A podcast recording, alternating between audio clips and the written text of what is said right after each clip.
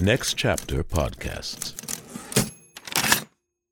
Hey guys, it is Ryan. I'm not sure if you know this about me, but I'm a bit of a fun fanatic when I can. I like to work, but I like fun too. It's a thing. And now the truth is out there. I can tell you about my favorite place to have fun Chumba Casino. They have hundreds of social casino style games to choose from, with new games released each week. You can play for free anytime, anywhere and each day brings a new chance to collect daily bonuses. So join me in the fun. Sign up now at ChumbaCasino.com. No purchase necessary. VGW Group. Void were prohibited by law. See terms and conditions. 18 plus.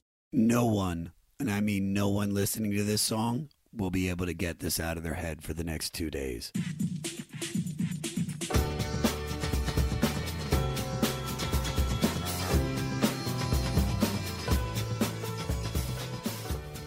One of the things that I love about you that you guys have been doing for years that I somehow joined in on. You are so. which Ladies and is gentlemen, coming up later on the show, Johnny Carson introducing obscure NBA players who will later be coming on the show and performing. Jorge. Muresan will be taking a shit in a bucket and then dumping it on Ed. It's called a dirty Jorge. Later on the show, Vinny the Microwave Johnson will be farting in my mouth. Stay with us. Mahmoud Abdul Rauf will be standing on American flag giving someone a golden shower. Stay tuned. We've got Yinka Dare sucking the dick of Vinny Del Negro. May he rest in peace. uh,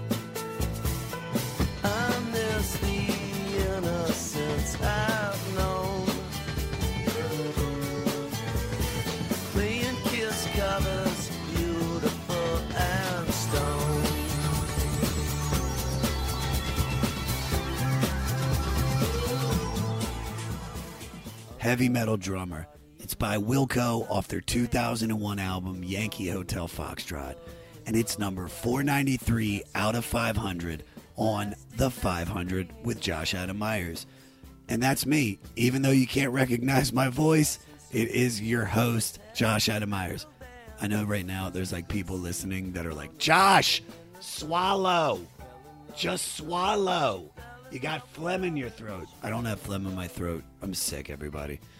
And uh, I lost my voice. So uh, we're going to make this one short and sweet. Thank you guys for tuning in to the only podcast that goes through Rolling Stone magazine's list of the 500 greatest albums. And we start at 5 Honey, and we're working our way down to numero uno over the next 9.61 years. So we're down to the final episodes, guys. You only got 492 more episodes to go. Thank you, everybody, for your comments about the Gareth Reynolds episode. It was so much fun to tape. That dude is hysterical. I love him to death, and I love all of you for listening. This week's guests are my blood brothers in comedy. One of the best comedy duos I have ever seen, the Sklar brothers. I can never say their name right. Sklar. Sklar brothers. Randy and Jason are the hosts of the widely successful podcast Dumb People Town that they co host with Daniel Van Kirk. They also have views from the cheap seats. They also have a brand new special on Starz called Hipster Ghost. Guys, two of the funniest guys I know. I have such a connection with them. So it was an honor to get them on to tape this album because they are so impacted by Wilco Yankee Hotel Foxtrot. Don't forget to stay to the end of the episode, guys, where I spotlight a new artist that was directly influenced by Wilco. Also, rate, review, and most importantly, please subscribe to the 500. Follow me at Josh Adam Myers on all social media. Email the podcast at 500podcast.com. And for all things 500, go to our website, the500podcast.com. I, you know I want to talk more, but let's just get to the podcast.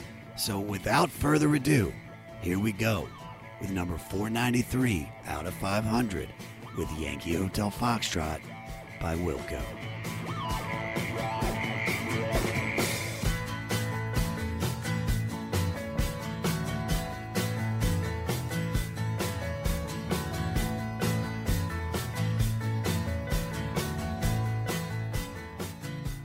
The Sklar Brothers. I'm sitting down with the Sklar Brothers.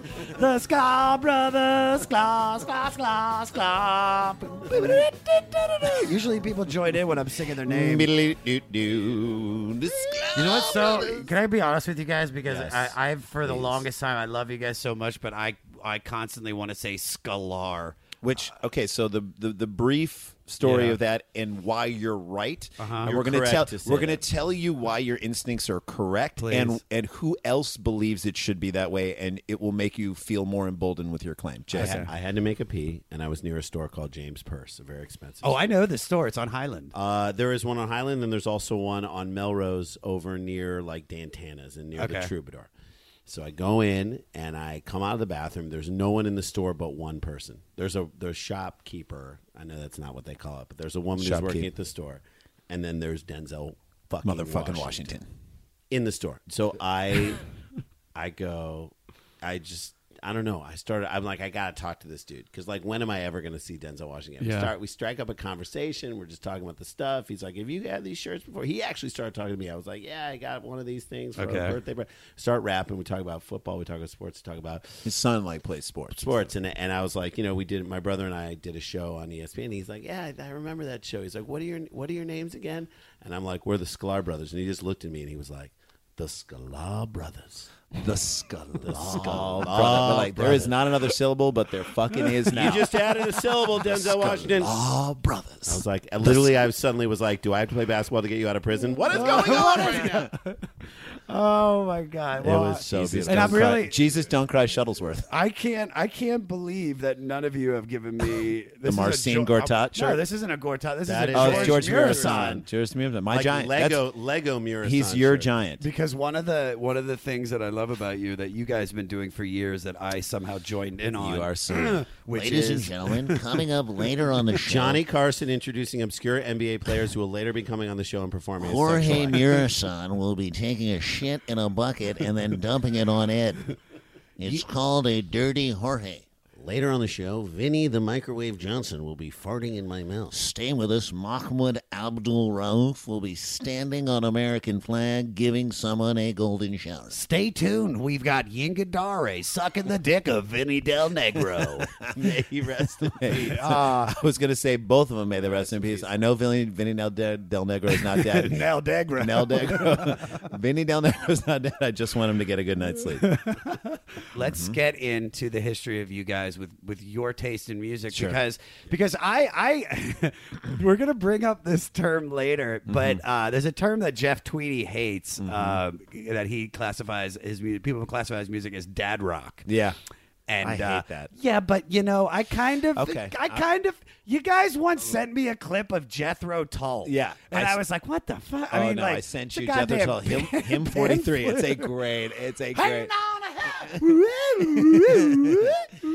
Father art in heaven. Well, tell me about. So, I mean, you guys grow. You're you're born in St. Louis, Born right? in St. Louis. So, So so, tell us about your. yeah. So so we grew up in the 80s. We're 46, almost 47 and so, you know, Heavily influenced came by of Cl- age like when Boston was big and when our- Journey. What I love about Journey is on the Evolution album they had uh, "Love and Touch and Squeezing" into "City of the Angels." Can you imagine? It's like that title is just so hashtag Me Too, and it's like like nobody's calling out any of this. I'm love and touch and That's, squeeze. that's the song that they played when Brett Kavanaugh was uh, sworn in.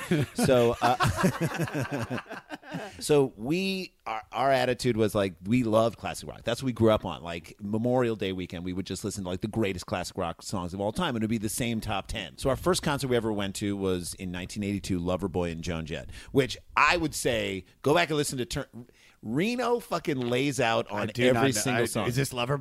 Loverboy. Yeah. I, I just don't know him. I know uh, I, I know Joan Jett, but working it's for like- the weekend. I do know that. No, no, and no. I probably if, if you played the Turn song, Me Turn Me Loose. Don't know is- that one. Oh my god! Turn Maybe Me Is Loose. it- Turn how's Me it- Loose. Sing is it. fun. How's it go? Why don't you turn me loose? Oh, Peter, Peter, play a little bit of "Turn Me Loose." I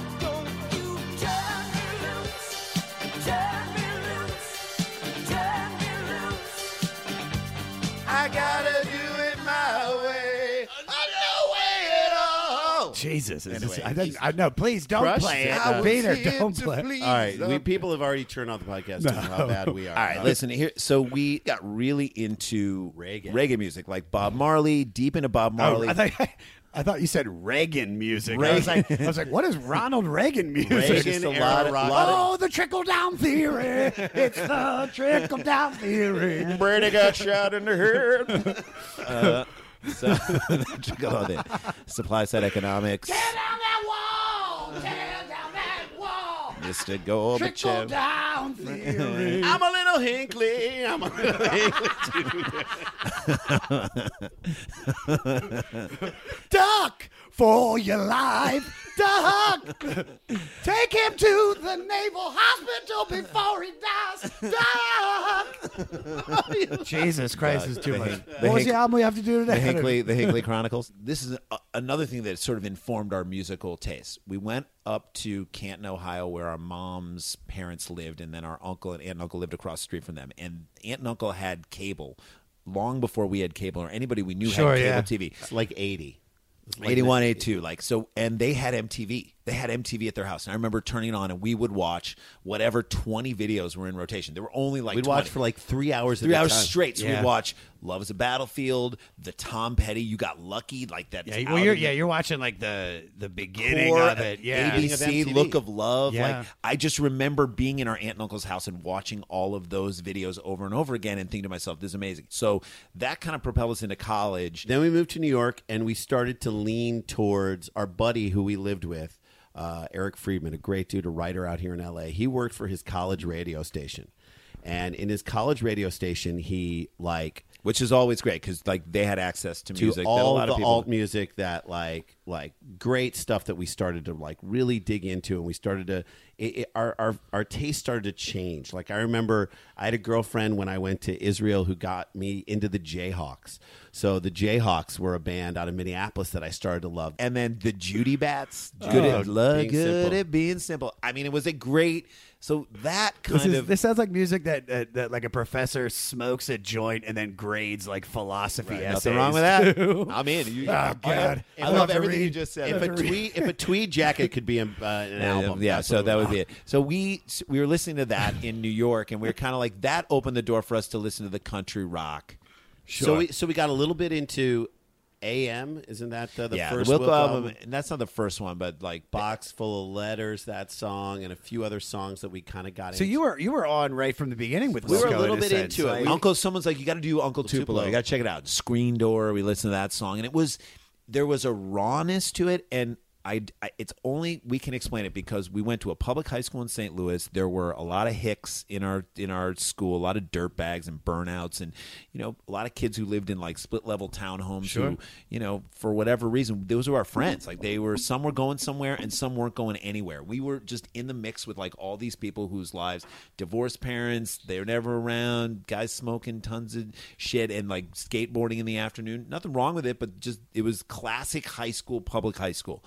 And so when I heard the Uncle Tupelo, I'm like, oh, this is like if like Scott Denner and Denny Shea and this and Paul Safa and this guy they all got together and they made a band and then they did this like they're they're singing about shit that's kind of like the attitudes of the kids that we grew Hung up with, with. and understood. And so for But then there was this little bit of edge, which obviously was coming from Tweedy, Yeah. that was pushing the envelope into an alternative space. It wasn't just straightforward like This is where we go. country. We're going tubing down the Meramec River. There wasn't song, it wasn't all just about songs like that. Whereas Jay Farrar, love his voice, a little bit deeper, much more heard him for years, but I've never Do you know never the actually song? listened okay, to him. so Drowned by Drowned by Son Volt. Sunvolt. I've- another band that it's like I've, Okay. I've heard of I've heard of Uncle Tupelo I've heard of Son Volt especially when doing the research for this it just was like oh I, I knew they were So connected Son Volt, I just like didn't know how The Picture, and uh, Loose String. Those three songs on that album are just fantastic. You know he's super talented musically, but there was something going on with Tweedy that was a Tweedy little bit just different. kind of had a little something else. sure no and I believe that too So then in 2001, 2002, I think uh, is when this uh, album comes this out Is when this well album let's just get let's get started with that do it. all right because you brought us up to it so our album is number 493 out of 500 and it is Wilco's 2002 release Yankee Hotel Foxtrot all songs were written by Jeff Tweedy and Jay Bennett. All lyrics were written by Jeff Tweedy. Jeff Jeff Tweedy. Jeff Tweedy. Tweedy. Jeff Tweedy. Jeff, you mean Jeff Tweedy? Jeff Tweedy. Jeff Tweedy. And the album was self-produced. Yeah. It was mixed by Jim O'Rourke, but it was self-produced. So well, the the story of the album is quite amazing because is. they were paid to do the album. Yes. They made their money to do the album. Then they delivered the album. The and label the did not like Label the said album. we don't like the album, and then they dumped it. Yes. and it looked like they and they made a great demo- documentary called "I'm Trying to Break Your Heart" about that, this which is the first track which, on the album. which I would say, I think this is a this is this is a double album because you have to watch that movie to really appreciate this record. But let's before we get into all of that, did you think Wilco was going to be going into what they're calling an experimental direction? Because I didn't think this was experimental at first. When I was talking to one of my producers about this, I was like, "How is this experimental?" There's It's two or three moments. country. Well, there are two or three No, no, no, moments. you But, listen but to- then when you listen to, but this is the thing is that you have to go back. You have to listen to "Summertime." You have to listen to Summer "Be There." Teeth, yeah. Summer Summer Teeth. Teeth, You have to listen to what Yeah. being there. Being You there have has to listen being there has being there kind like- of being there ramped to There's a couple this. moments. Yeah, so you guys were already into them Yeah. with those two records. So now, what were you expecting, and what did you and what did you get when That's the a first time great you question. heard this this record? Great So, so here's the thing with a Wilco out record, which you which you start to realize, and what I love is that, you know, at first I liked certain moments in the record. It's almost like it's almost like the record is like an ocean, and the moments I like were little islands, Sure. throughout the ocean. And I'm like, I like this song, I like this. I don't like how this ends. It's so discordant and really difficult to listen to, and it's just feedback. And I, why did they do this? I call that those moments the moments at which my then wife, because I was only married for one year, I'm like, these are the moments where my wife jumps off. Or where your wife's like not paying attention to what's going on in the car, and she's like, "What, are we listening? fuck? What is going on? What the fuck fuck? are we listening Turn to this right now?" shit off, for Christ's sake! And like, all she hears like,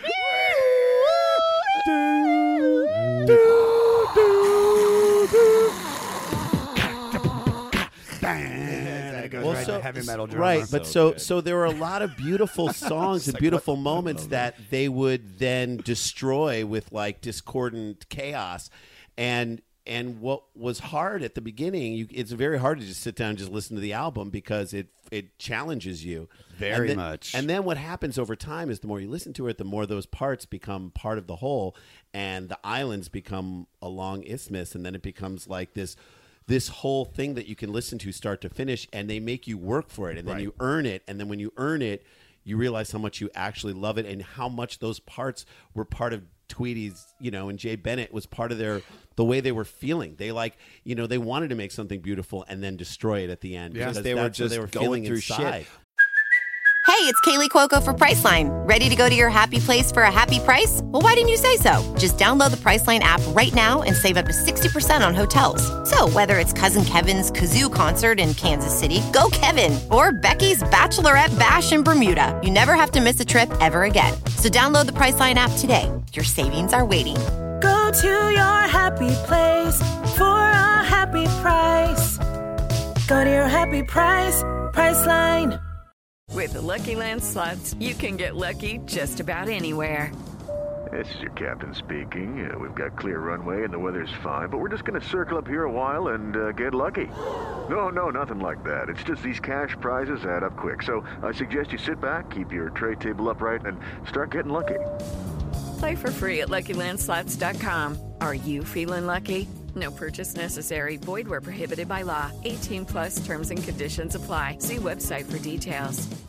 Well, but the truth of the matter for me is when I heard it at first, I brought was- it over to your house. I bought it at Amoeba Records. Mm-hmm. I brought it over to Randy's ho- apartment that he was living with his wife mm-hmm. on Sycamore Avenue. Oh, so you're already out in L.A. at this Yeah, point? we're out Okay. in L.A. because we came out in '99. So Randy and I, so I remember listening over at his house and being like, God, you know, really digging some of the songs and some of the melodies. But I saying, loved. this is difficult. I love. For me, it was a Wilco album where I was like, God, they're so. I heard like Jesus, etc. I heard uh Camera. And those are the ones that you're saying that stuck out right away. Yes. right away. They were Right Really? and, like Totally to me, different- Pot, totally to me, different- Pot kettle Pot black. Kettle Black. Yes. Heavy metal drummer. Pot Yes. Kettle Black. I'm the man who loves you sounded Some- like a Beatles song to me and something that I totally loved. There, there's, there's, there are And three the first song- one. No.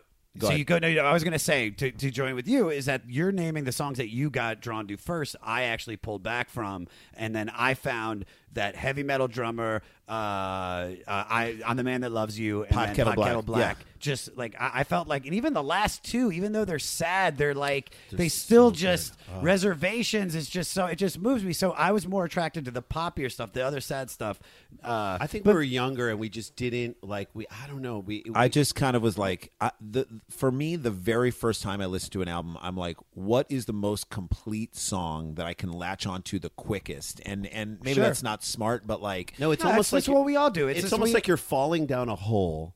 And you're just reaching for a toe holder and a grab to like, where you can connect with this album. Yes, Uh, you couldn't have said that any better. So because that's this song. Now I'm here. Now that this this is this this is Yeah, I'm and then you listen to this one and you over start and climbing over, up, and you then start you're- climbing and up then you over that song. Yeah. and you're into so it, it truly i was like god there are a lot of and i love the wilco albums before being there especially there were like there are whole chunks of being there that i can listen to all the way through then there's a couple of songs where i'm like i don't love this song but like in summer teeth maybe of less songs that i loved and they were further apart I just remember this album the first time I heard it. I was like, okay, this is special. This is really interesting, and there's a there are a lot of songs that I want to kind of dig into. Then I started to listen to it more, and the lyrics start coming forward. Bit More like to me, I listen for melodies first, and then then I start connecting with lyrics. I have to listen to it several times. Dude, I am trying to break your heart. That is, to me, that is like everything that Jeff Tweedy is is is in that song and in those lyrics. Like he, as He's a musician, outlined- as an artist, he's trying to break your heart as a as Yeah. a Oh, listener. oh, and he does. and he does. Also, like who? What I love about it is just that simple phrase. I'm trying to break your heart. Nobody, if you've been in a relationship with anybody, nobody ever is like, "I'm gonna fuck you up. I'm gonna, I'm about to break your heart." And then to follow that line with, still I'd be lying if I said it wasn't easy. easy. Meaning, this is what I do. This is what, this is the currency I trade in. I trade in breaking people's hearts. That's what I do best. I'd be lying to you if I said it wasn't a, a snap to I do am- this to you. Okay, I am th- trying to break. Okay, your well heart. let's let's ask you this question from that song. Yeah. Is there a relate? Because this is about a tumultuous relationship Sure, that sure. Mm-hmm. he ended because of how he fucked up. Yeah. Is there a relationship that you know that you were the reason everything fucked up? You that crashed. Yeah. Yes. There were plenty of relationships. Yes. Yeah. There was a point in time right before I met my wife, okay, back in 97. I've been with my wife now so long. It's it's insane. But like I- there were there were relationships I had with people where I knew I was like this is not going anywhere. This is fun, this is great, and I knew the other person like wanted to bump it up. And I was just like I am not there. Yeah. And part of me was like I should just tell this person goodbye because that's what they want, it's not what I want. But I was like fuck it, I'm just having too much fun and this is too enjoyable and You're I'm get- comfortable, and Right. it's also you might have dogs together. Well, Yeah. no, I mean, I, I can tell you one. I was 23, and I met this woman who uh, who was great, and I connected with her so much. Her mother had just died, like a month before, and she was living in her mom's apartment yeah, up in New York, and and I just remember I was like, this. I'm 23. All I want to do is really have fun and just be a dumb young person. I mean, that's a that's a heavy relationship to be in at such a young It's age. too much. She too. Yeah, wanted. She much. wanted so much more. Maybe I was 24, but it was like she wanted so much more, and and and I knew in my heart that I was going to break her heart because we were connected. We connected big time, and like you know, she wanted someone to instantly be in her life and be a support system for her and be there for her, and I just couldn't do it. Yeah, and even Sad. and so like knowing that and then still calling her. that is what this song is about and it to me it like even like those two there are like two melodic like piano riffs that sometimes that start to overlap in the song ding ding even just the top of the song it feels like they're turning on all the equipment Pete, play a little bit of the fucking Pete. song for me. Pete's there somewhere.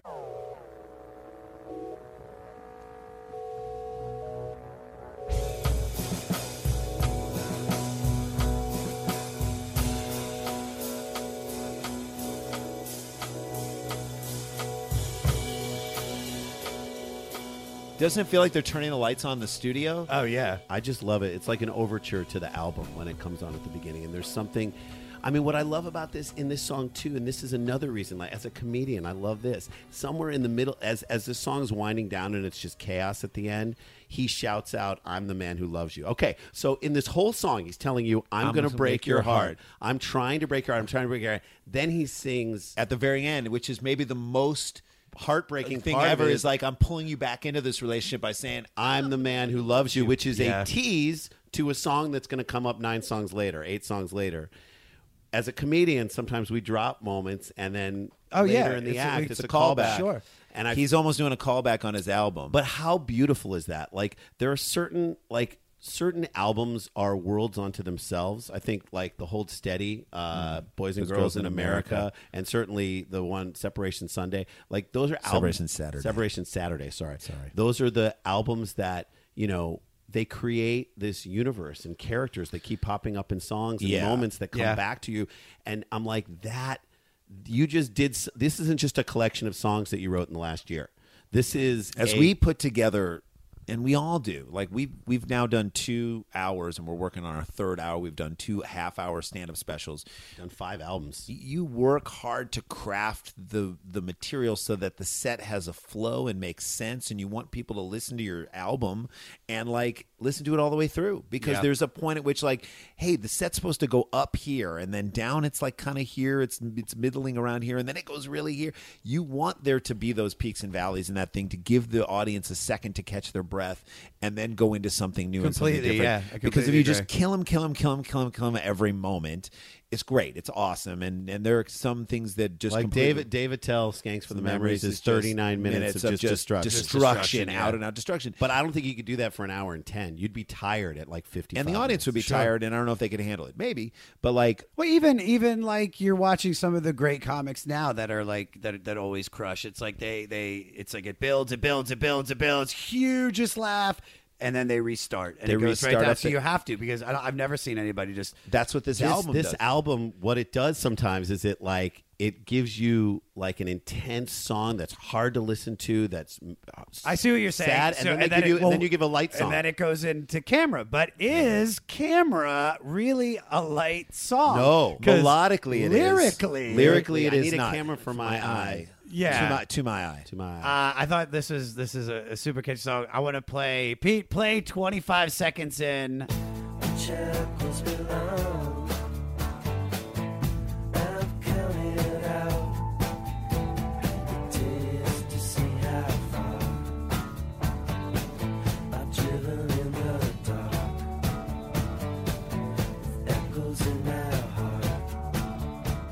Just that little Yeah. part right there. Yeah, yeah. Just, God, just that that little little, that little Organ, fucking it's organ. an organ tickle. that organ tickle at that point again shows you how layered this music. But really this is but this is what is funny about this song is I, I so I respect what you guys are saying about the peaks and the valley. You know what I mean, going up and down. Yeah. But this is actually a song about asking for help. Yes. Right. it's about uh, his family who he mistreats or who retreats to when he can't handle himself by himself. So he's using his family as a bailout and a way to to Also, give I them need a- responsibility. I need a camera to my eye. I need someone to I show can't me how trust. I can't trust the way I'm seeing the world. That I need someone to take a picture of it so you can see what it is. Well- that I'm because I'm not trustworthy. So I read this online and I really dig this. Cause you know the line, and no, it's not okay. Okay, so yeah. you just have to imagine the person on the other end of the phone being like, "Is everything okay?" And, And- he's like, and no, it's so not he's o- literally saying how fu- he's like, "Dude, I'm fucked. I Yeah. need your help." Okay, here's the and question. he repeats no it's not, Not okay. okay. it becomes a mantra at the end of the song okay, which one of you more li- is more likely to ask for help when you actually need it, Mm. and why? I would say me yeah. I think I am more likely to So, Randy, are you stubborn? Are you more of like a I think I have this idea that, and I got to get away from it, but where like I got it, I got, I got to handle it for everybody. I got to handle this. I got to shoulder everything for everybody. I got to take on this, and I got to take on that because I'm strong enough to do it. And I just, you just got to like nose to the grindstone and just get it done, and don't ask for help because. There are other people around me that need help, and so if I'm going to ask for help, that's going to fuck them I up a little that. bit. And No. so, like, I need to. yeah there's like a tiny piece of that that feels like a little bit selfish to to ask for help to be like I can't I can't do this Have you ever had a moment, guys, where you had to like, where you called the parents and were like, I like, we're we're really in deep shit. Like, we're fucked. We need your help. Yes, I've called. I've I asked, uh, and I'm sad about this. And to admit this is really sad. Like to help pay my bills this year because of what's been happening. I asked my mom to help me with some money this year. I'm 46 years old. I have kids. Like uh, to to call home and ask my mom to help cover something to make it work uh, was hum like humiliating. Of course, I guess. I mean, it's. I'm a father. To to to not be able to handle that was, but I knew I needed the help, and I knew that I wasn't going to do it on my own, and I had exhausted every possible way. And I told my mom, "I'm going to pay you back," even though I knew maybe there's a way I there's I might Sure. not. And I I And then you, as a parent, we have kids. We'd be like, if our parents are, if our kids ever asked us for anything, we'd be like, yeah, of course. So my mom, even ask. I didn't realize that I was giving my mom the gift of being able to say, "I want, I can help you," and she could. Which but that I, is the other side of it, you know, is that But I- people yeah. do want to help. When people come to me and ask me, I need help for whatever reason. It's Can you like help a me with this?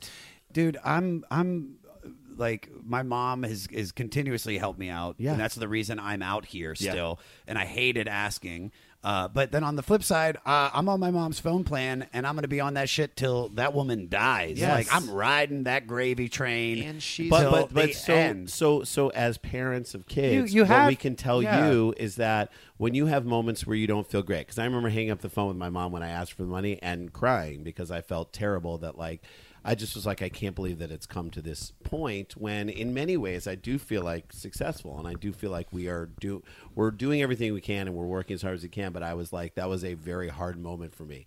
But on the other side, I look at my kids and I'm like like Randy said, if if your kids ask you for something and you can provide it, you feel like you're fulfilling your duty as a parent on this earth, and you'll always be their parent until you die.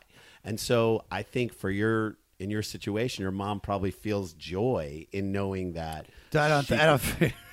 Every time I've had to call my mom for money, I get yelled at for five minutes, and then, all right, I'm sending it. All right, Right, but I that's don't her- have the money, Josh.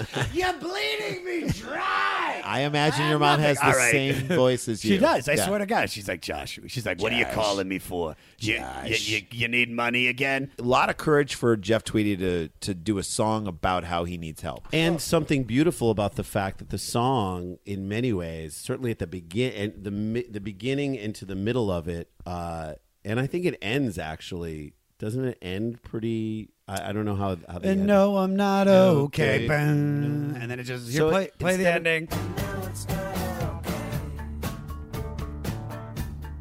So it just kind of ends, in, and it, there isn't like the the discord and the difficulty come in the lyrics of this song. It just ends naturally, and then the next song is more of a slow, It's, deep. it's not my deep, favorite tough. song. This was a hard one to listen to. This for the past two. So weeks. he's saying, "Cheer, Cheer up, honey. Yeah. cheer up, honey. I hope you can. Yeah. There's something wrong with me. Yeah. yeah." My mind's filled with silvery stars, honey kisses, clouds of fluff. Which is uh, this is a song about his alcoholism or about an alcoholic. Yep. Um, and I really didn't like this one. This was a hard one for me to fucking to really dive into. Nothing, not even about being like an addict. No, just, it's just- it's it's like I could I can I can listen to the upbeat song about okay, so- about asking for help, but not. So now he's making so- you work. Okay, the Now beginning the beginning part is really hard, and he's making you work really hard, and they're making you work really hard, and then there's a shift in the song. There's a shift in the middle of the song, and then it goes to oh distance, long. That's- well, that's- long oh, distance has a way of making love understandable. Oh, distance has a way of making love understandable. Oh, Jeff. So, so is so, but this is my confusion a little bit with the lyrics, and I don't know. I think he's saying long distance has a way, or O distance has a way. What? So uh, something of So, kings and queens. In fact, distance makes love more difficult than ever. The Yeah. cures over radio waves, transmitted voices of a lost love, Mm-hmm. do little to make love more sane. Tweedy finds himself confused and hurt, detached from the one thing he hoped to hold on to. right. So I, you know, and again, by the way, That's I- the life of an artist. of an artist, especially we a go on the traveling road. You go on the road, you know, it's it's especially in 2002, pre smartphone, pre FaceTime, pre all that stuff. You're out of sight, out of mind. You're in a Sure. different world, and you're and you're battling your own battles. Like this is what's difficult about being an artist and a performer, and, and leaving someone behind, or even your family and your kids. You know, our work is fun, to, appears to be fun to the outside world, but it's hard. It is hard work to go stand on a stage and make a crowd laugh. You feel the pressure. You're trying to do new material. You could always fail Yeah. in front of an audience. Days, the whole day, even though You're, you're, thinking not, to yourself, are we going to sell enough tickets? Are they going to be like, let's, we got to promote this thing. We got to make sure it You're gets out." doubting yourself, even though you've done this for the last A million uh, times. Yeah, you've done it a million times, but this is the one that's just gonna hate you. You're going to So- eat it, and so and and you get through that night, and yes, it's fun, and people are laughing, and they're hanging out with you afterwards, and they're posting pictures on Instagram and all that stuff about you, and from it to an outsider, it could look like you're just out having fun, but really you're working super hard, and it's hard to be away, but then it is kind of fun. It's a very complicated thing, and so I do think that distance has a way of has no way of making love understandable. And then it has a way of making love completely understandable because if you do love Yep. somebody and they're back there, you're like, I had this whole experience and this was great, but really, I can't wait to get I want to be back in this kitchen and I want to be with my li- wife. or or if they're able to be supportive of you in that moment and just be psyched for you. there is like your your love for them bursts through in an Sure. unbelievable way, Completely. So truly awesome. And then it goes to war War on War, which is is one of my favorite songs. So good. Just well, they're going to listen to the intro. I want everybody to hear the intro real Mm-hmm. quick because it does how it just picks up.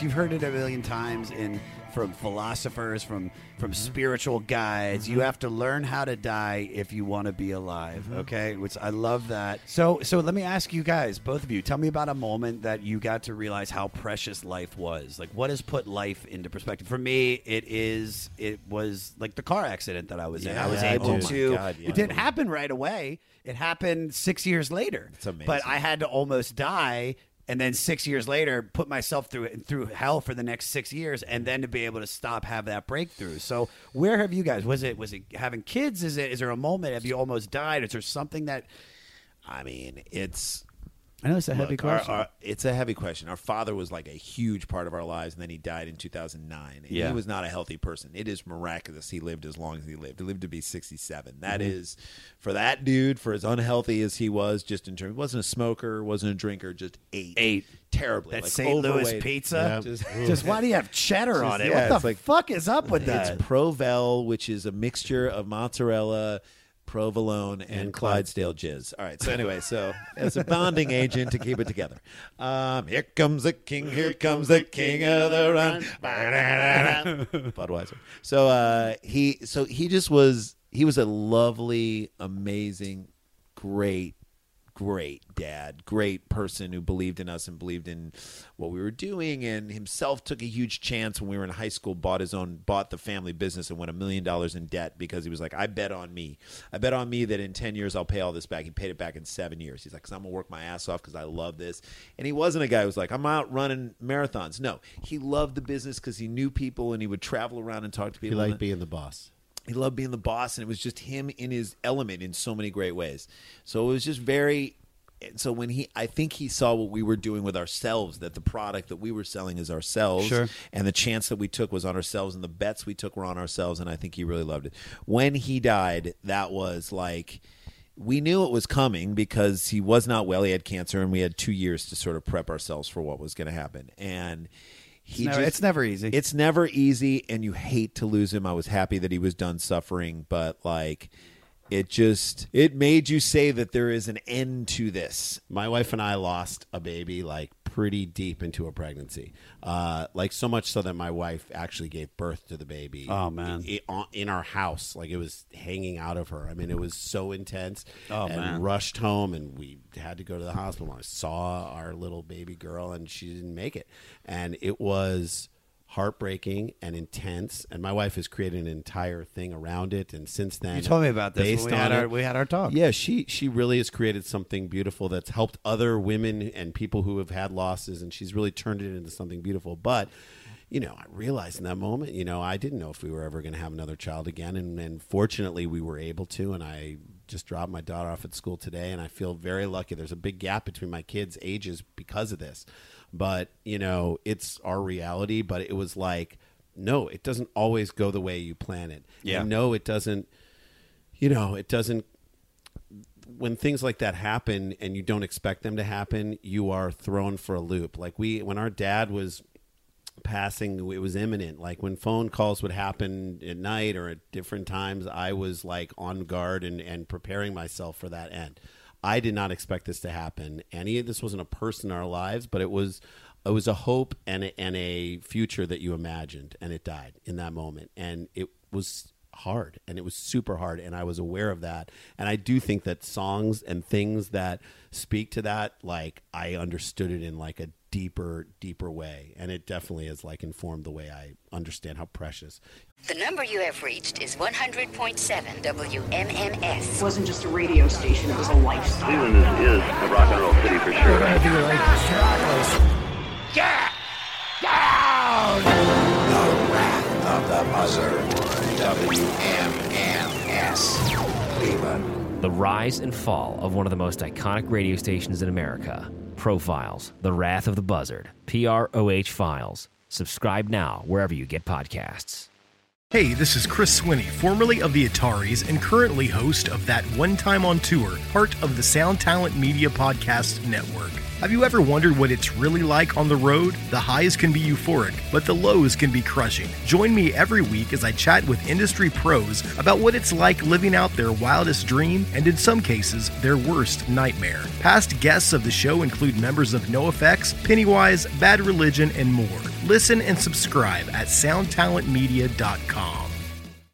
Also, I tell my kids. like when we talk about death, my my daughter just lost a fish. Not a big deal, but like uh, That's heavy for- three years. She had a betta fish and we buried it. And always I tell them, I Beta was- fish lasted three years. Three years, You got dude. your eight dollars worth. Well, I I'll said, tell you that. listen, I said, thank you, Petco.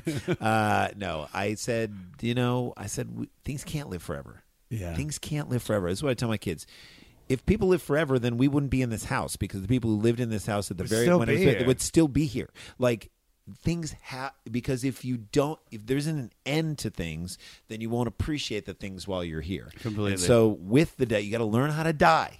Because living then is so much better, and that's what this song That's is a- essentially saying. That's a bookmark right there, Yep. man. That's definitely a period. All right, let's move on to the to the next song, which is actually let's if I if I do Jesus, this, etc.. Jesus, etc. But this song, uh, Rolling Stone ranked it 67th on the list of 100 best songs of the 2000s. I think it's an unbelievable song. Is also the song that when you go to a Wilco concert, you are acutely aware this is the song that all the people who are just barely Wilco really fans know every this word is of. The, I mean, this I- is every girl, every girl who's like annoying person who's like, "Jesus, don't cry, you can't rely." So I saw on me." Tweedy singing it to their friends. I saw Tweedy live at Largo solo uh, in December, last December, Uh-huh. and the guy Michael at Largo came out and he said the fucking best, best, the man. best opening speech. He's like, "Look, here's the deal. I know you guys love these songs. I know you know all the songs. You gotta shut the fuck up. No one wants to hear you sing it. Nobody came here to hear you sing these. So songs. I took my Tweedy said that. No, the the guy Michael, who- the guy who's who the run- manager who runs manager of Largo. Largo. Oh. So my And I then Tweedy came out and he was like, I look out there and I see you guys, and I, and I realized that I probably wouldn't be friends with any of you. It was the funniest thing that he ever said, and the crowd bristled, and he could tell they were bristling, and he, I couldn't tell if he was being funny or, or if he was like being honest and testing the waters. And so over the course of the night, he, he started to walk it back a little bit. He's like, yeah, maybe I'd hang out with some You of you guys are all right. Yeah, he's already. No, I- He's like, that's more about me than it But is by about the you." way, Michael was right. I mean, the guy from Largo. So I took my daughter, to my oldest daughter, to see Langhorne Slim at Largo, Okay. and the guy behind me was singing the whole time, and I just wanted to be like, "Shut the fuck!" I did not pay to hear your crappy voice. All I want to do is hear this guy right I want to hear his crappy but, voice. but Thank you. But, but Jeff Jesus, really, he does- but Jesus don't cry is a. Jesus don't cry is a, or Jesus etc. is a song that I sang to my kids like because I don't know lullabies and I would when I would hold That's my good kids when they one. were I like little that. and I'd sing that to my to my kids and like there's such beautiful moments like in that song. First of all, our the- the- love, our love is all we have. Our love is all of God's money. Everyone is a burning sun. I mean, that's just saying. Well, by the way- lo- love. That's it. That's all this is. It's you were we you were said the right about thing. the stars. You were right about the stars. Yeah. Everyone is a burning sun. Sun. This and Americ Ashes of American Flags are the two songs that uh, I mean, and I So don't want to skip great- over Jesus, etc. But but these are the two songs that everybody thinks is about 9-11 because of a lot of the imagery that they build. Oh, dude, it came, this was written before all of that. Yeah. The guy from Rolling Stone wrote, "It's calming down the redemptive power of love and music with verses that anticipated the imagery of 9-11. And I mean. Uh, anticipated the imagery. what of is that it? What is it? Where, isn't there a lyric in it where it's like You can't uh, rely on me, buildings, like tall buildings, Skyscrapers scrape, voices, Voices escape, escape, Yeah. singing sad, sad songs. Yeah. Two two chords. Tongue down your cheeks, bitter melodies, there there is something in this in this song that is like I love how effortless his vocals are. I love how he's not pushing. Well, that's it. that's ev- that's every song. That's every song, pu- but some songs he pushes. Sometimes it. he really pushes, but I would say this song more than any because people are like, uh, how do you compare who who's Tweedy in the in the gr- who's he comparable to? Uh-huh. A lot of people say Bob Dylan. there is something beautiful. This song has a moment, and certainly with the strings when they go to plucking instead of simply playing, and there's something so beautiful and transcendent about this song that. Uh, Norah Jones does a cover of this, a live cover of this that is incredible, unbelievable. unbelievable. She's very met I, her I very love, cool. I gal. love her version of Black Hole Sun. Yes, Have you heard that? yes. That's haunting. unbelievable. man. That's a you know this is like the midpoint of the album Yeah. almost, and and they It turns definitely. There's a turn. And Turn. they and they release you in this. They Yeah, give you it is. something. It is comforting. like a quieting, comforting moment. So I love this song. So it's. I feel like it's. Uh, it's. It's because this is about like turning your orbit around back into happiness. Is about self care. Yeah. Uh, so what kind of self care measures do you guys take besides going meditate. to burning? Meditate. Yeah, meditate. That's the. Sh- I knew I that. meditate every morning for 22 minutes, and I Same. again was something that I wasn't. I got We're, Jay- we got three meditators. I got in Jay here. I didn't it. meditate this morning Randy- because I had to deal. I had to get do my final prep. So on we were this, the but- reason why you know when I do it Oh, now. that's why I- I, am a little nug champa nug champa nug champa. That's not my. Yeah. I would never This is- tell you guys Don't my you mantra. dare tell me my mantra. I would never. So I, My mantra is I Burger did it. I I did it a while back. I got into it, and and you know the guy who kind of helped figure it out and helped me figure out you know, mantra and all that other stuff. Really good dude. Teo Burkhardt is his name. Just a brilliant, sweet. If one of our friends did it, you it, it doesn't feel outside the circle of people. And I always felt like ma- like meditation is like masturbation. The second you figure out that it's in your power to, to give yourself pleasure or give your or like, oh, I'm going to do this for the rest of my life. Oh yeah, I'm gonna do it. Yep. And so Every Yep. day, twice every a day. morning, every morning, every morning, I set my alarm for six in the morning. And what I used to do was because I got to get my kids up, and I do the morning. I let my wife take it off, and I do the morning. Get their breakfast, get their lunches, make the coffee, take put the dishes away from the night before, get the dog fed, everything, get them ready, get them going. I know I'm going to do that. I got to start at 6:45. The old me would have snoozed it all the way to 6:45. Now at 6 I get sit right up in my bed, close my eyes, you know, support my neck. It's not sitting back and I do 22 minutes Okay, then I go back down to sleep until 6:45. So the 23 minutes I get from 6:22 to 6:45, those 23 minutes are the deepest sleep I have the whole night. It's you do have to take care of yourself because I mean it's the old dumb thing of like, I mean, I'm doing they a say- ton of cocaine. Yeah, I mean, but- and- but I, am so do- glad I dropped it's the drink. Literally, there's just like I don't want to do it. He's Snorting- like, I am all right, give me a snorting- nu- give me a nummy real quick, just a gummy nummy. Nummy, gummy, nummy. uh, wait, so the is the next song "Ashes of American"? It is Flag? Angel. Uh, uh, we call it Angels. Ashes, of, American Okay, Flag. can I talk about this out? and this- all the falling leaves. Please. filling up shopping. This bags. is a song which I've gotten to understand. Me and David went back and forth. Big Black Beautiful David. Uh, the song is about renewal, reincarnation, and rebirth. Nobody gives a fuck. I love this subtle noise. Nobody listens to poets. I love the subtle noise. Uh, there's there's just this song. This song is uh, is it's just Jangling it's- keys and almost. it's- this is the culmination I feel of of the where the rift, and you can see it in the movie, the rift between Jeff Tweedy Yeah, and, and Jay Bennett. Jay Bennett came in because and, and I think Jay wanted more songs like Jesus, etc., and Tweedy was like, "It's got to go this way." And I'll say this: No, I, I think Actually, I no. think it's the I think it's the other way. Do you really? Dude, Jay Bennett. This Put- is I Jay Bennett put all this is, extra This layers is a. Jay Okay. Bennett record more than it's a Jeff Tweedy Wow. record. When when Jeff listen, I'm not putting down Jeff Tweedy's No. songwriting. I think he is he is a fucking you know what, he's a genius at what he's doing at, at alt country. And uh, but I'll tell you the truth. I think uh, Jay Bennett is this band's Jonny Greenwood from Radiohead. Wow. If this is this pre-record, so if this is their OK Computer. A Ghost is Born is not their kid A. No. Do you see what I'm It saying? dropped because off. Yeah, because Jay Bennett because wasn't there. Jay I buy Bennett that. left. I buy that. Jay I Bennett buy that. gone. So here, Fuck yeah, Jay Bennett. I mean, I all my lies are always wishes. All my lies are always wishes, and It's it a comes reoccur- it's a reoccurring theme for him. He's, he's Always. just this motherfucker lies. Uh, I know I would die if I could come back, back new. All right, so let's ask you guys this question: Do you guys lie to influence the future? And is that Always. wrong? yes, we lie to Yes. ourselves. I lie to myself and be like, "This is going to work out." But you, I mean, I tell lies. I mean, yes. look, you got But you don't you you know it. Like I know it. Even though I believe don't it. know it. Here's the thing. I Here's the don't this, this is a subtle You know difference. it. It's I believe there. It's I still believe in ourselves and I believe in in everything that we're doing. I don't believe in the system that the system will I don't believe that either. But so- I, but I feel like that we can we can. I have to believe that this project is going to go somewhere. Yep. I have to believe that, and I do believe it. And I did believe that the goddamn comedy jam would go somewhere, And so- it did. But it did. But what I'm saying is, I just had to stop playing by everybody else's rules Right. and just say I'm going to create my own lane. If they don't want to fuck with me, I got to fuck with myself because I'm my I'm my only fan. All right, let's get to uh, let's get to probably the catchiest song on the record. I'm the man who loves you. heavy metal Oh, no, heavy metal drummer. drummer. Number seven, heavy I metal. sincerely miss Yes. those heavy metal bands. Used to go see by the landing in the summer. Which you That's guys Lu- have been to. that's So we mentioned- the Sklar brothers went down to see Jimmy Cliff. They took a joint and they smoked it in the summer. They smoked it in the alley. And then Randy got sick and Jay went in.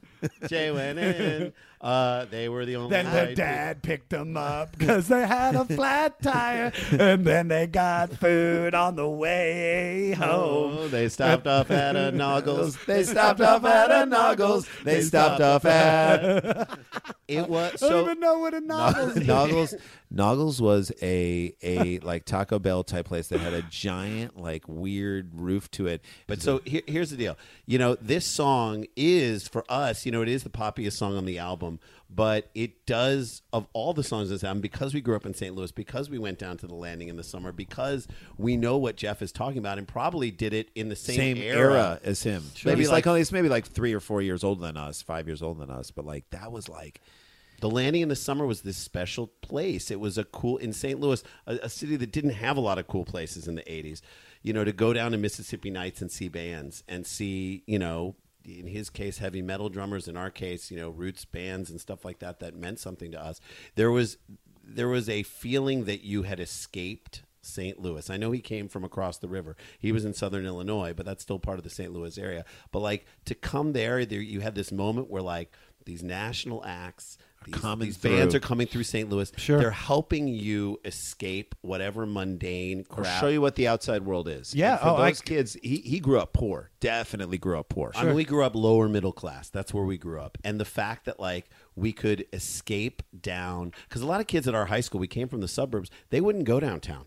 They wouldn't go to these places. We were among the few people who actually ventured outside of our little community and went down to these places. And you'd go down there and you were like, there's artistry coming in through here from other places. And that's to me what this song always reminds me of, regardless of how popular It's like a it is. summer music festival. It's about your innocence. It's mm-hmm. about how the beautiful is. What do you do in the later part of your life to keep that innocence that you had in your childhood? I actually take a lot of cues from my wife, who who followed the Grateful Dead around for like went to 165 Yeah. Dead and mm-hmm. Jerry shows.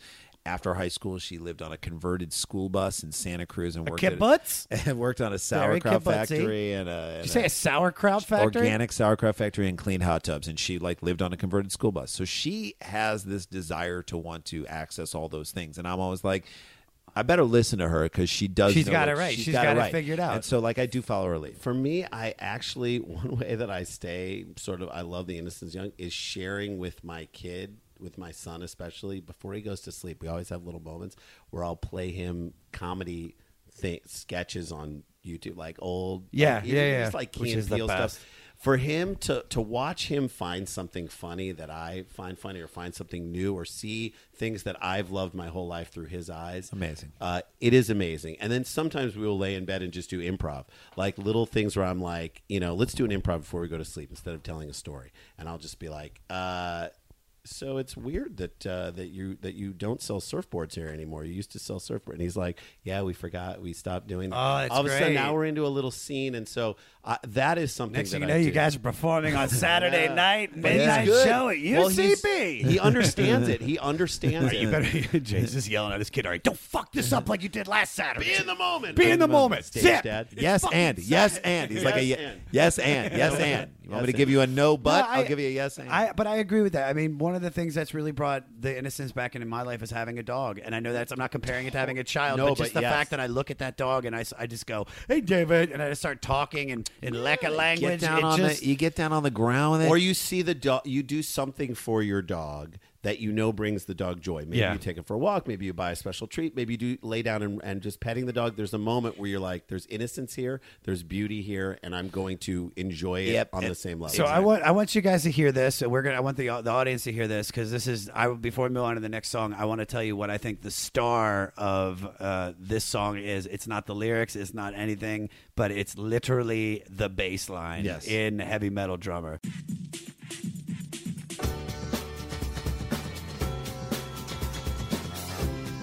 That slide. Boom. You know what I'm saying? Yeah. That slide, in That my slide bass is just the beautiful. slide of Go- yeah, it's. I uh, mean, that's amazing, and only someone who knows music, Music. would fully understand. Like, I love that you picked that It's up because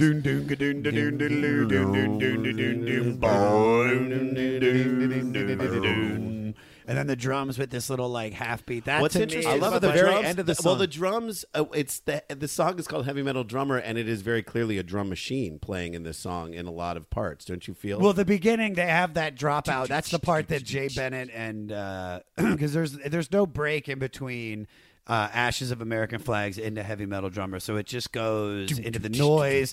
Then it drops. You hear that weird uh, electronic drum beat, and then you hear the. Uh, the um, the actual piano and the whole song comes in. Funny thing, and before I move on to the next song, I was going to do. it sounds a little like Ice Ice Baby at the end of the song. So peop- Boom, doom, doom, ding, people are saying that this is about this is about the heavy metal drummer. This is about is about Bobby Blotzer of Ratt.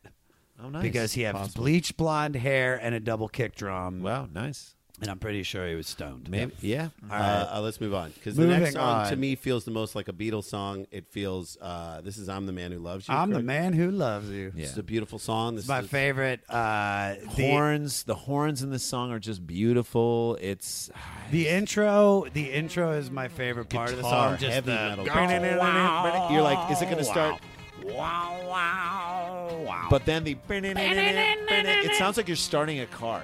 Is that going to start this car? And and then it All goes I all see acoustic. is black and white and white and something. Feels like we're on a marching band, right? Like we're in a marching band. I was meaning to tell you I couldn't tell if to bring my art the way I wanted when I started writing this letter to you. If I could, you know, I would just hold your hand the man who loves you. Which is about all right. So let's get into. So the- I sent this. song I put this song on a mix for my wife, and I think it was. Of course like- you did. It was when I was just dating her and courting her. You didn't know what to say on paper. So I you, mean, had, I you wanted to go else- and you hold made her hand. mixtapes. You made mixtapes. No, no, no, no, no. But that's what we did. That's Yeah. what you did, and that's what he's saying in this song. He's like, "Listen, I can't." He's like, "I can't write how I love you. I can't write like what I'm going I just through." am but the he's man like, who does. "Yeah, but I love you." And he's like, "So if you, but but I can show you. So get over here And let me Ho- hold your let me hand, hold your hand, and I'll show you that I love you. Yeah. Make you it understand. All right, so so Pot Kettle Black, I think it rips. Uh, I love I love this song so God, it feels like you're on an ocean, like just just just riding the the the, the strings, and you're riding the tops And of there's like a moment where they pull everything away and they just have that ching ching ching ching ching that little like uh, shaker in there and that's Oh, like great. the beginning of it. Caught in a Tied in a knot, but I'm not Not gonna get caught, caught calling the pot kettle black. It's about being a hypocrite. Yep. Uh, it's about just calling somebody out. So, uh, what ways are you guys hypocritical? I'm probably hypocritical a little bit politically.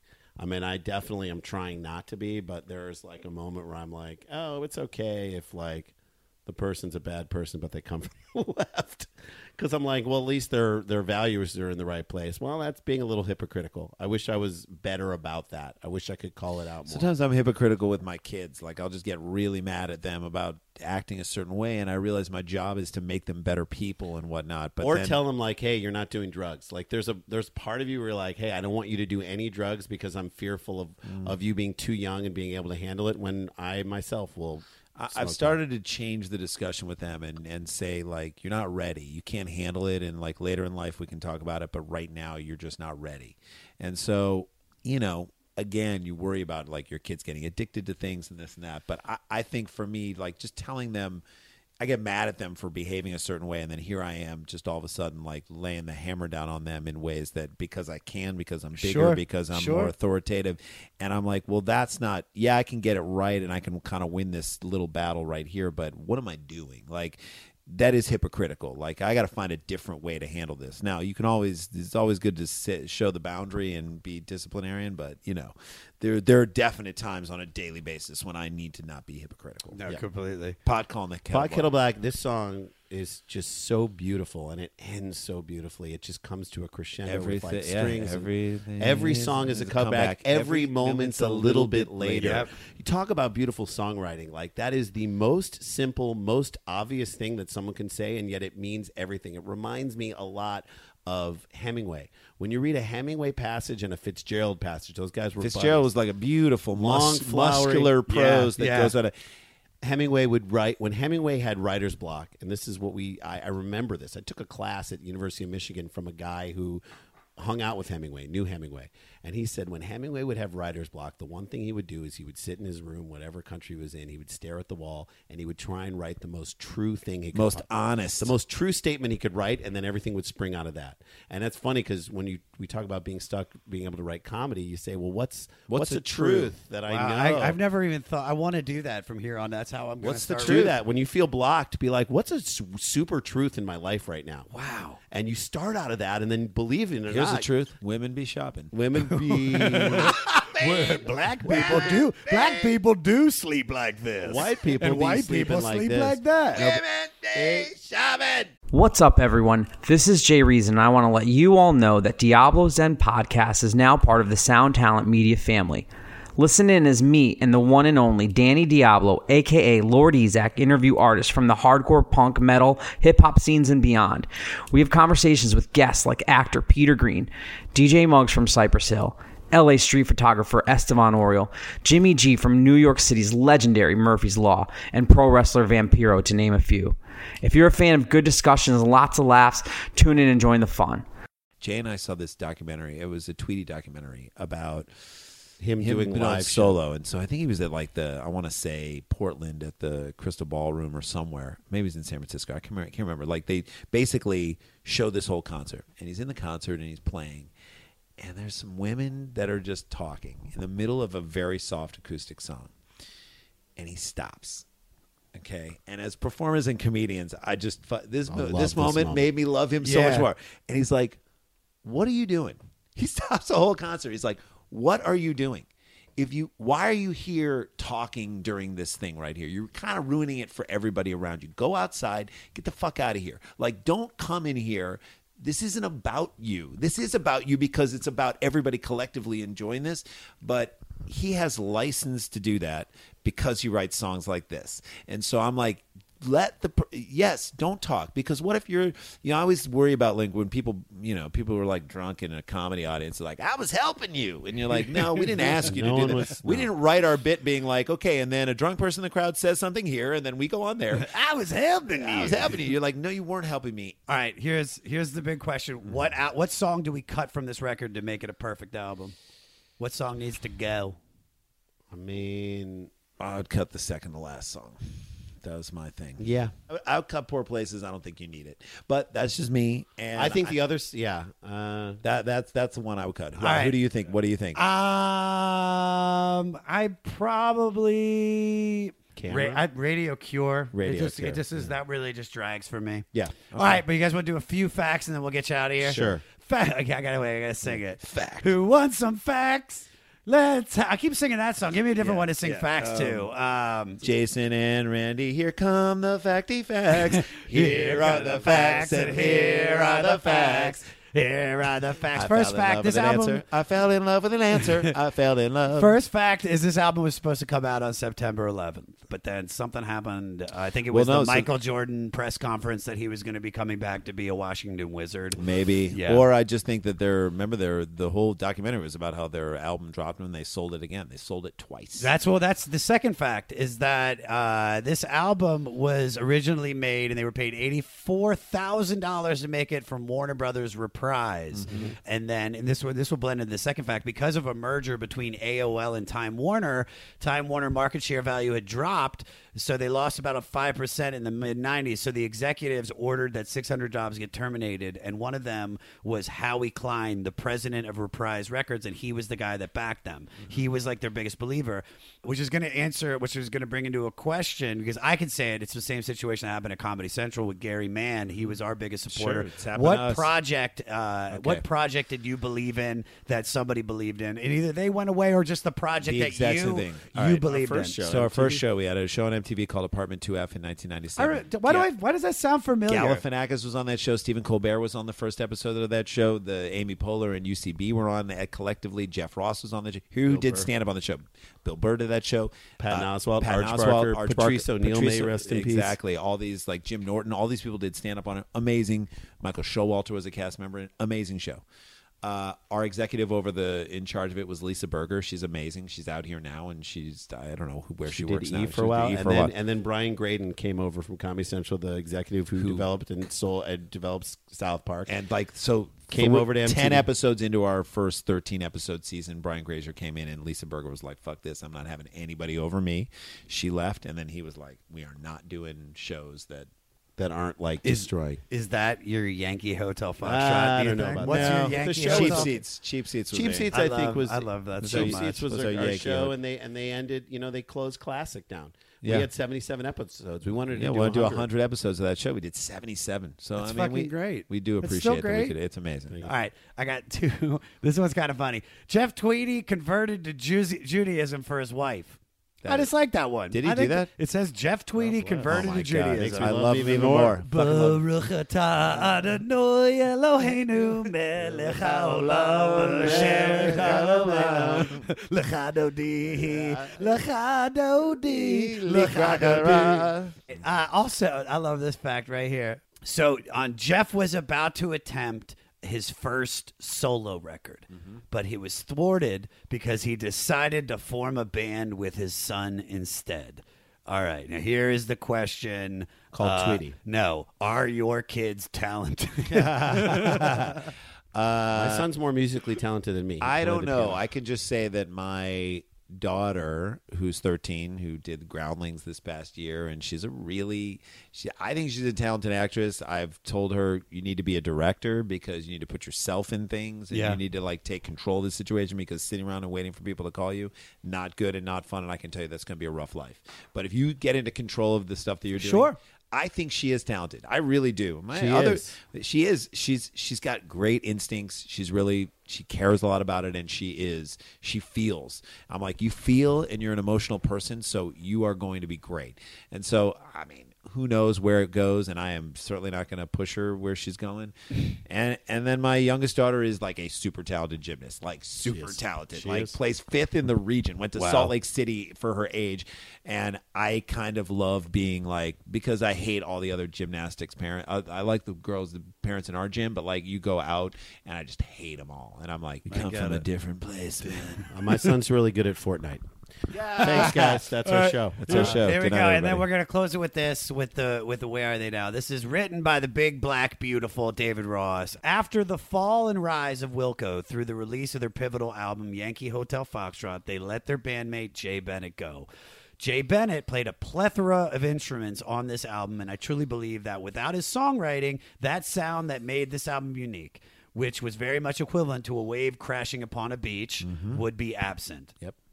And so Bennett from this earth, and so is Bennett from this earth. He because died. He He died. died. in 2009 from an overdose of painkillers. Uh, meanwhile, his band, the band, lives on. They've released six albums. A Ghost is Born in 2004, Sky Blue Sky 2007, Wilco, Wilco. the album, uh, The Whole, Whole Love, Love. Star Wars, and Schmilko. Schmilko. All of which were nominated for a Grammy, but only Ghost is Born brought in two actual wins for Best Alternative Music Album. So Yankee Hotel Foxtrot didn't win the Grammy. Wasn't nominated for Wow. anything. Yeah, isn't That's- that crazy? good shit that and on. September 24th of this year, Tweedy is releasing the single "Some Birds" from his upcoming solo album "Warm." And in the end, this is I always ask Dave to write this question. In the end, I felt like this was all about Jeff Tweedy anyway from the beginning. Do you guys believe that? I uh, mean, I think the sentiments in the album were deeply personal to Tweedy, and you're seeing a person just lay themselves bare with all their problems and all their issues and all the things that they have through the music and through the songs and through the lyrics. But I agree with you now that Jay Bennett is the person who I would crea- say that I would he laid he took Tweedy's pain that he put through the lyrics of the song and literally amplified it with the beautiful layers of what he put in So there. I will I'll compare it to uh, a director and a DP. Okay, Please. so I would say that Jeff Tweedy is Guil- Guillermo del Toro, and let's just say this album is Pan's Labyrinth. Okay, he knew what he was doing, and he and he helped. You know, he wrote had it a and he vision, made but it, and he someone vision, had to set the shots. But the the, shots. DP set the shots. Lubezki or Lu, Lu, I that's don't that know who dude. guy's- it's that yeah, dude that yes. was won like three Yes. years in a row. So that guy created and set the mood and and helped fulfill the vision of Guillermo del Toro. Without him, I don't know he, if you make the same movie. I don't know if it feels the exact same way. You got to give Jay Bennett Jay Bennett the credit as maybe the DP, not the director. You give yeah, because you're you like give Tweedy has the director Jay- and the writer.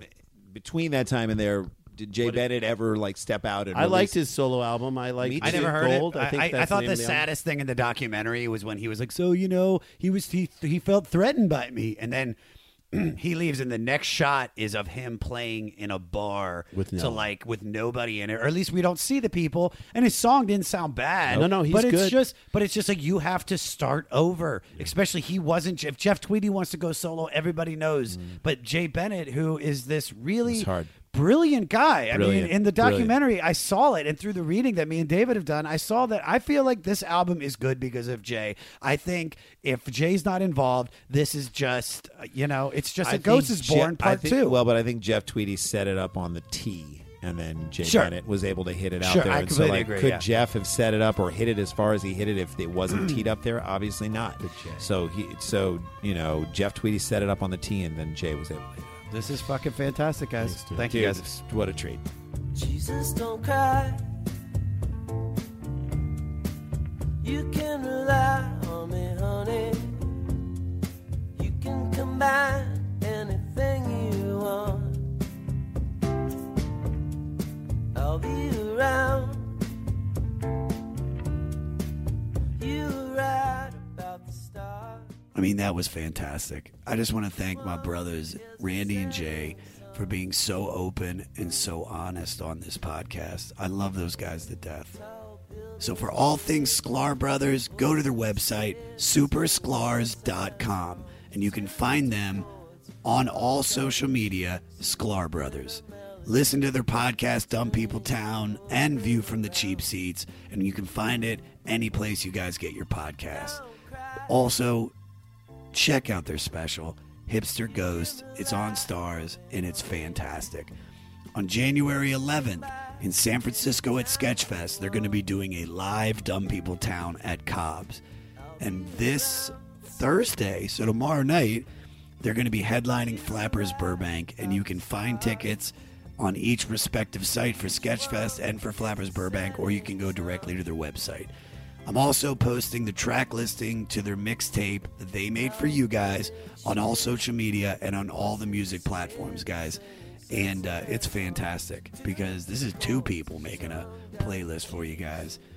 Email the podcast at 500podcast at gmail.com and follow me at Josh Adam Myers on all social media. We also created a club for you. It's called the 500 Club, guys. Sign up for the 500 Club. You'll get merch, t shirt, hoodies, live chats with me and my guests, and you'll also get the podcast a day early. Why wouldn't you want that? You should do it. Join the movement. The 500 Club is this shit. You can do it at the500podcast.com backslash club, and that'll give you all the details for our Patreon membership. So support the 500 because this takes a lot of work, and you know, I gotta pay these fucking editors, dude. Now, you just listened to Wilco from 2001. Now, here is an artist that is directly influenced by this album. From Cumberland, Maryland, close to where I grew up, we have Michael Nau with Less Than Positive. I fucking love this song, guys, and I think you will too. All of his details you can find on our website. And if you guys are in a band and were directly influenced by one of these albums or artists and you want your music featured at the end of the 500, send your song to 500podcast at gmail.com. Make sure you put the album and the artist that influenced you in the subject, and we will hook your ass up, dude. Next week is Eurythmics Week with their 1983 release, Touch. So you guys got some homework to do. Thanks for tuning in, y'all. King of Fleas out.